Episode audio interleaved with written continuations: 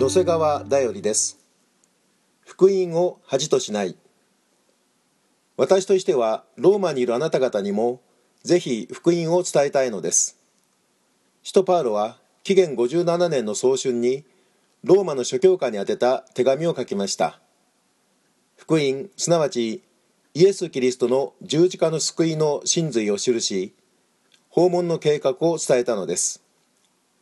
私は福音を恥とは思いません。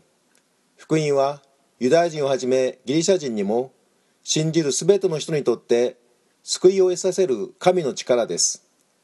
ローマ人の手紙一章十六節。日本は今パウロと同じ思いのキリスト者大胆な証人が求められているのです。